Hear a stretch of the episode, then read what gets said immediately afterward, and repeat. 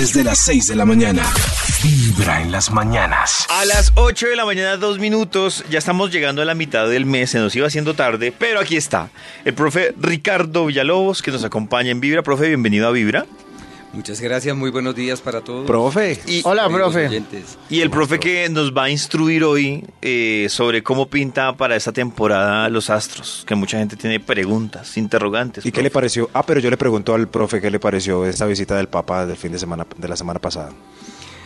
Pues de todas maneras yo lo que pienso ¿Qué es sintió, que eh, en la actualidad existen 3.500 religiones y todas tienen la razón. 3.500. Sí, más o menos 3.500 religiones. Ay, y ay, ay. todas dicen tener la razón y a mí me parece que todos los líderes religiosos tienen un mensaje para el mundo. Ajá. Y la presencia del Papa me parece extraordinaria. Sin embargo, de todas maneras, yo pienso que las religiones con el transcurrir de los años irán perdiendo el vigor que hoy tienen. Y de ¿No todas cierto? maneras, la primer, Sí. la primer multinacional que ha existido, como hablaba en días pasados con una persona, la primer gran multinacional, eh, la empresa más grande que existe, que ha rebasado las fronteras de todos los países, es la Iglesia Católica, en el sentido que ha penetrado en todos los eh, lugares del mundo, sobre Sí. todo de esta zona del planeta, y pues él, él es el gran gerente de esa empresa, y, y viene con un mensaje, pues lógicamente de paz y todo, pero de todas maneras su pretensión es fortalecer la religión y encontrar caminos tendientes a que los fieles aumenten. Claro, claro, pero, pero yo a mí sí me aterró, yo no sé si era, si uno como que se va mentalizando con eso, pero sí me aterra que en general la gente se siente como, como tranquila, como, eh, me imagino que será el efecto mismo de, de lo que sienten por la visita del Papa, pero sí se sentía como un ambiente diferente. Claro, una maravilla. Es que todas las personas que tienen ese, que han trabajado espiritualmente, o los líderes espirituales, religiosos, todos ellos nos recuerdan verdades del alma y nos hacen acudir a las verdades sustanciales como las virtudes, la honestidad, la honorabilidad, el respeto por el otro, el respeto a la naturaleza y Cosas básicas, ¿no? Claro, las cosas elementales, pero ocurre que todas las religiones siempre nos han dicho lo mismo y nosotros siempre estamos como olvidándonos de esas verdades eh, eternas. Sí, señor. Profe, y por el lado de los astros, ¿qué nos espera? Quienes nacieron bajo el signo de Aries están en la temporada más importante del año, laboralmente hablando, en el sentido que todo está dado para generar nuevas estrategias, alimentar otro tipo de motivaciones, muy bueno sobre todo cuando uno pretende multiplicar el dinero o tomar una decisión laboral de gran estima, aunque no es la época del éxito como tal, es la época de la labor de hormiga. Los Tauro, por su parte, están en un periodo fundamental desde el punto de vista sentimental y romántico. Son de esos tiempos en donde pueden tomar decisiones de fondo, generar eh, como unas nuevas eh, vibraciones, unas nuevas energías que les permitan caminar distinto, como el nuevo amor, el gran acuerdo sentimental, redefinir sus cosas y en lo profesional se dan cuenta que no funciona, cuáles son los nuevos caminos con los que deben ser consecuentes. Los Géminis, por su parte, están en una época perfecta para atender los asuntos de orden doméstico y de carácter familiar y deben ser muy cuidadosos con los e- electrodomésticos porque son de esos tiempos en donde es usual escuchar palabras como se me dañó la nevera, se me dañó el televisor. Bueno, Bueno, pero estrena. Bueno, también puede ser, sí. Y como Marte avanza por el eje que regula esa estructura familiar, deben hacer todo lo posible para encontrar el camino de la concordia.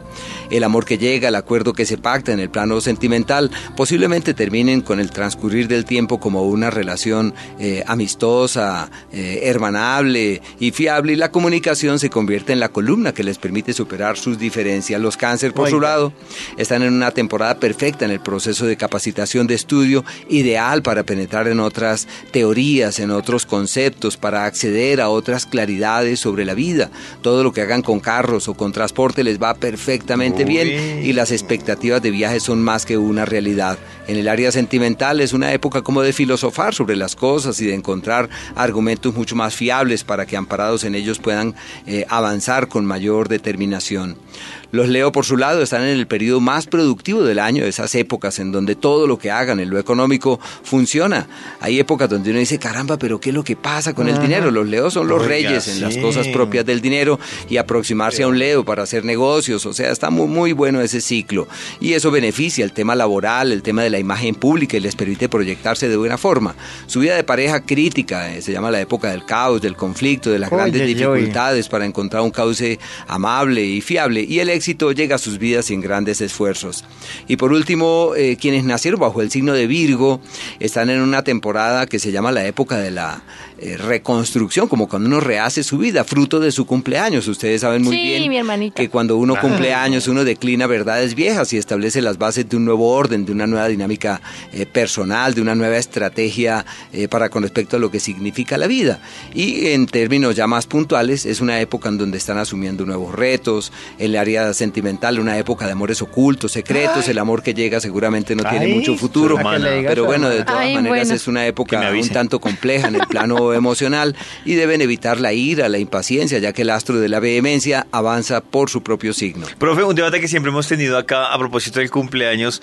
Uno para, digamos que renovarse o ponerse propósitos, ¿sí debe esperar el primero de enero o debe hacerlo es cuando cumple años? Pues en la astrología existen esos dos referentes también. Eh, la fecha de cumpleaños es de mayor importancia que, Que la el del primero de enero. Sí, así es, porque ahí es donde tus relojes biológicos se rebobinan.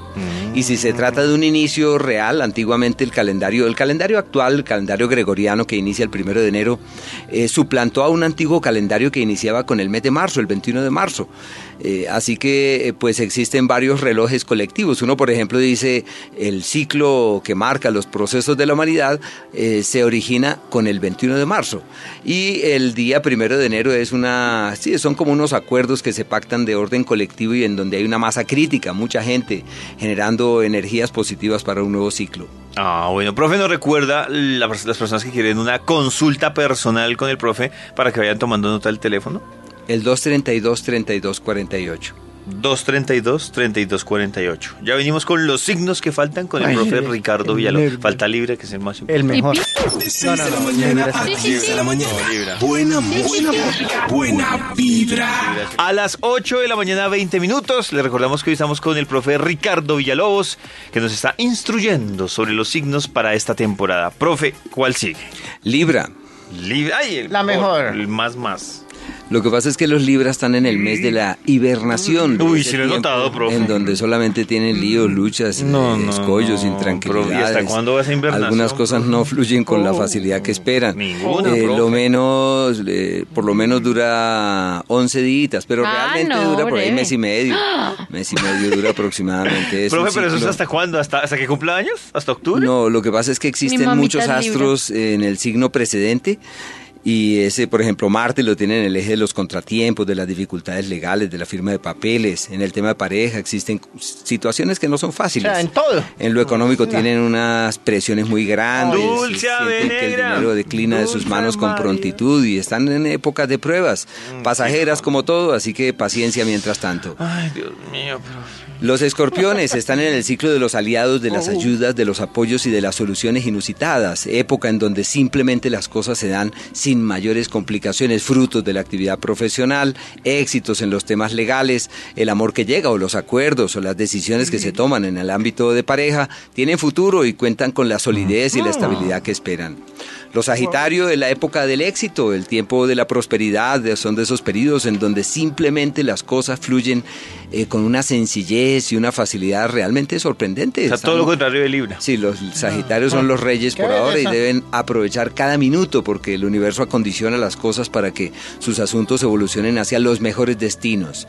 El amor que llega también es un acuerdo que es un acuerdo que funciona, es una época de buenas decisiones. Eh, también es un periodo favorable para los viajes, hay de expectativas de traslados laborales y de movimientos del lugar en donde se encuentran.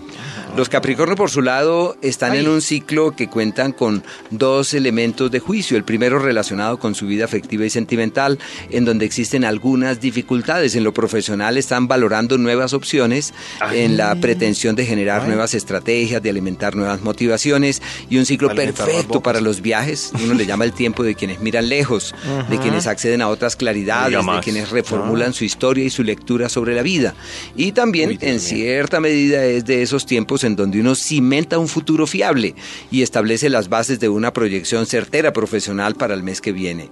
Los Acuario, por su lado, están también parecidos a los Libra en el mes de la crisis. Es un mes donde solamente tienen luchas, tensiones, intranquilidades y en donde Los están en Acuario. condiciones de tomar las riendas de sus asuntos. Por eso se le llama la época de los alquimistas, que es como cuando uno decide transformar su vida, generar nuevas estrategias, redireccionar sus eh, caminos y como encontrar aquel que seguramente ha de ser.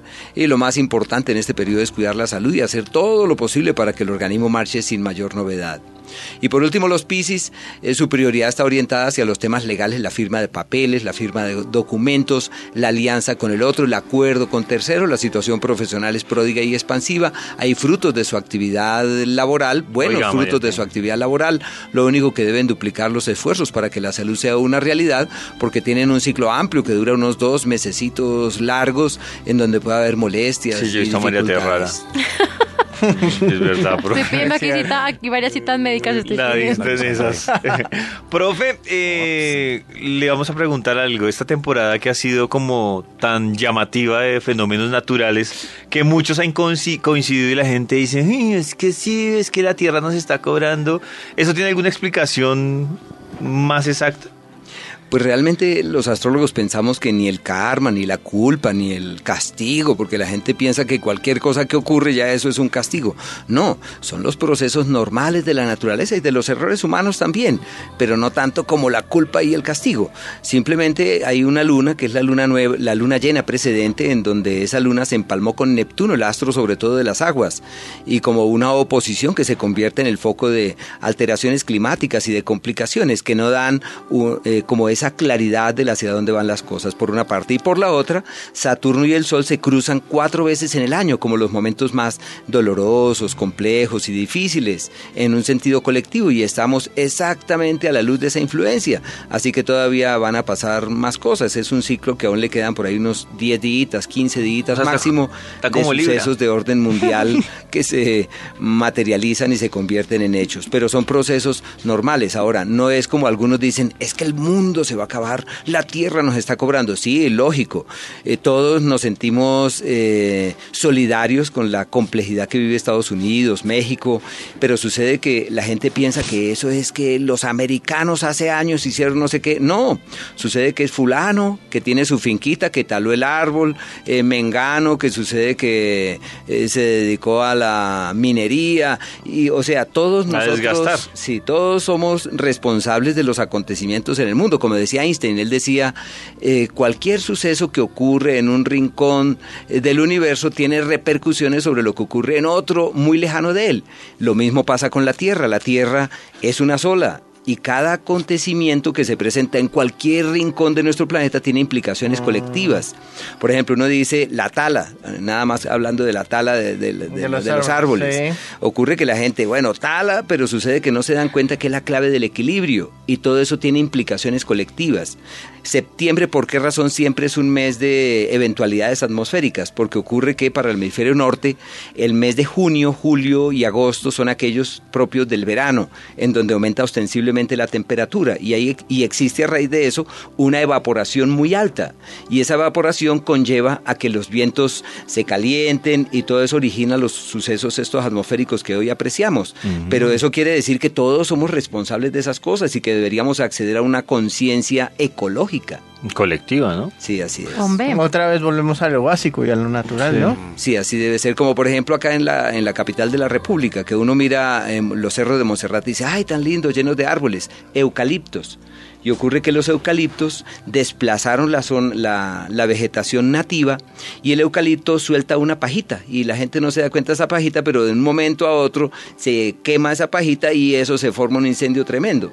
Y después de un incendio donde hay eucaliptos solamente crecen eucaliptos, toda la vegetación nativa desaparece y de las aves que antiguamente existían ninguna es capaz de anidar en un eucalipto. Mm. O sea, no les gusta el eucalipto.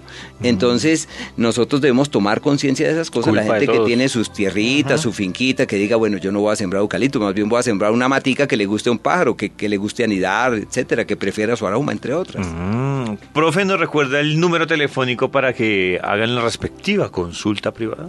El 232-3248. Profe, pero entonces el 230. eucalipto que desaparezca o qué? No, lo que pasa es que estas zonas, el, es eucalipto lo trajeron, es, es importado.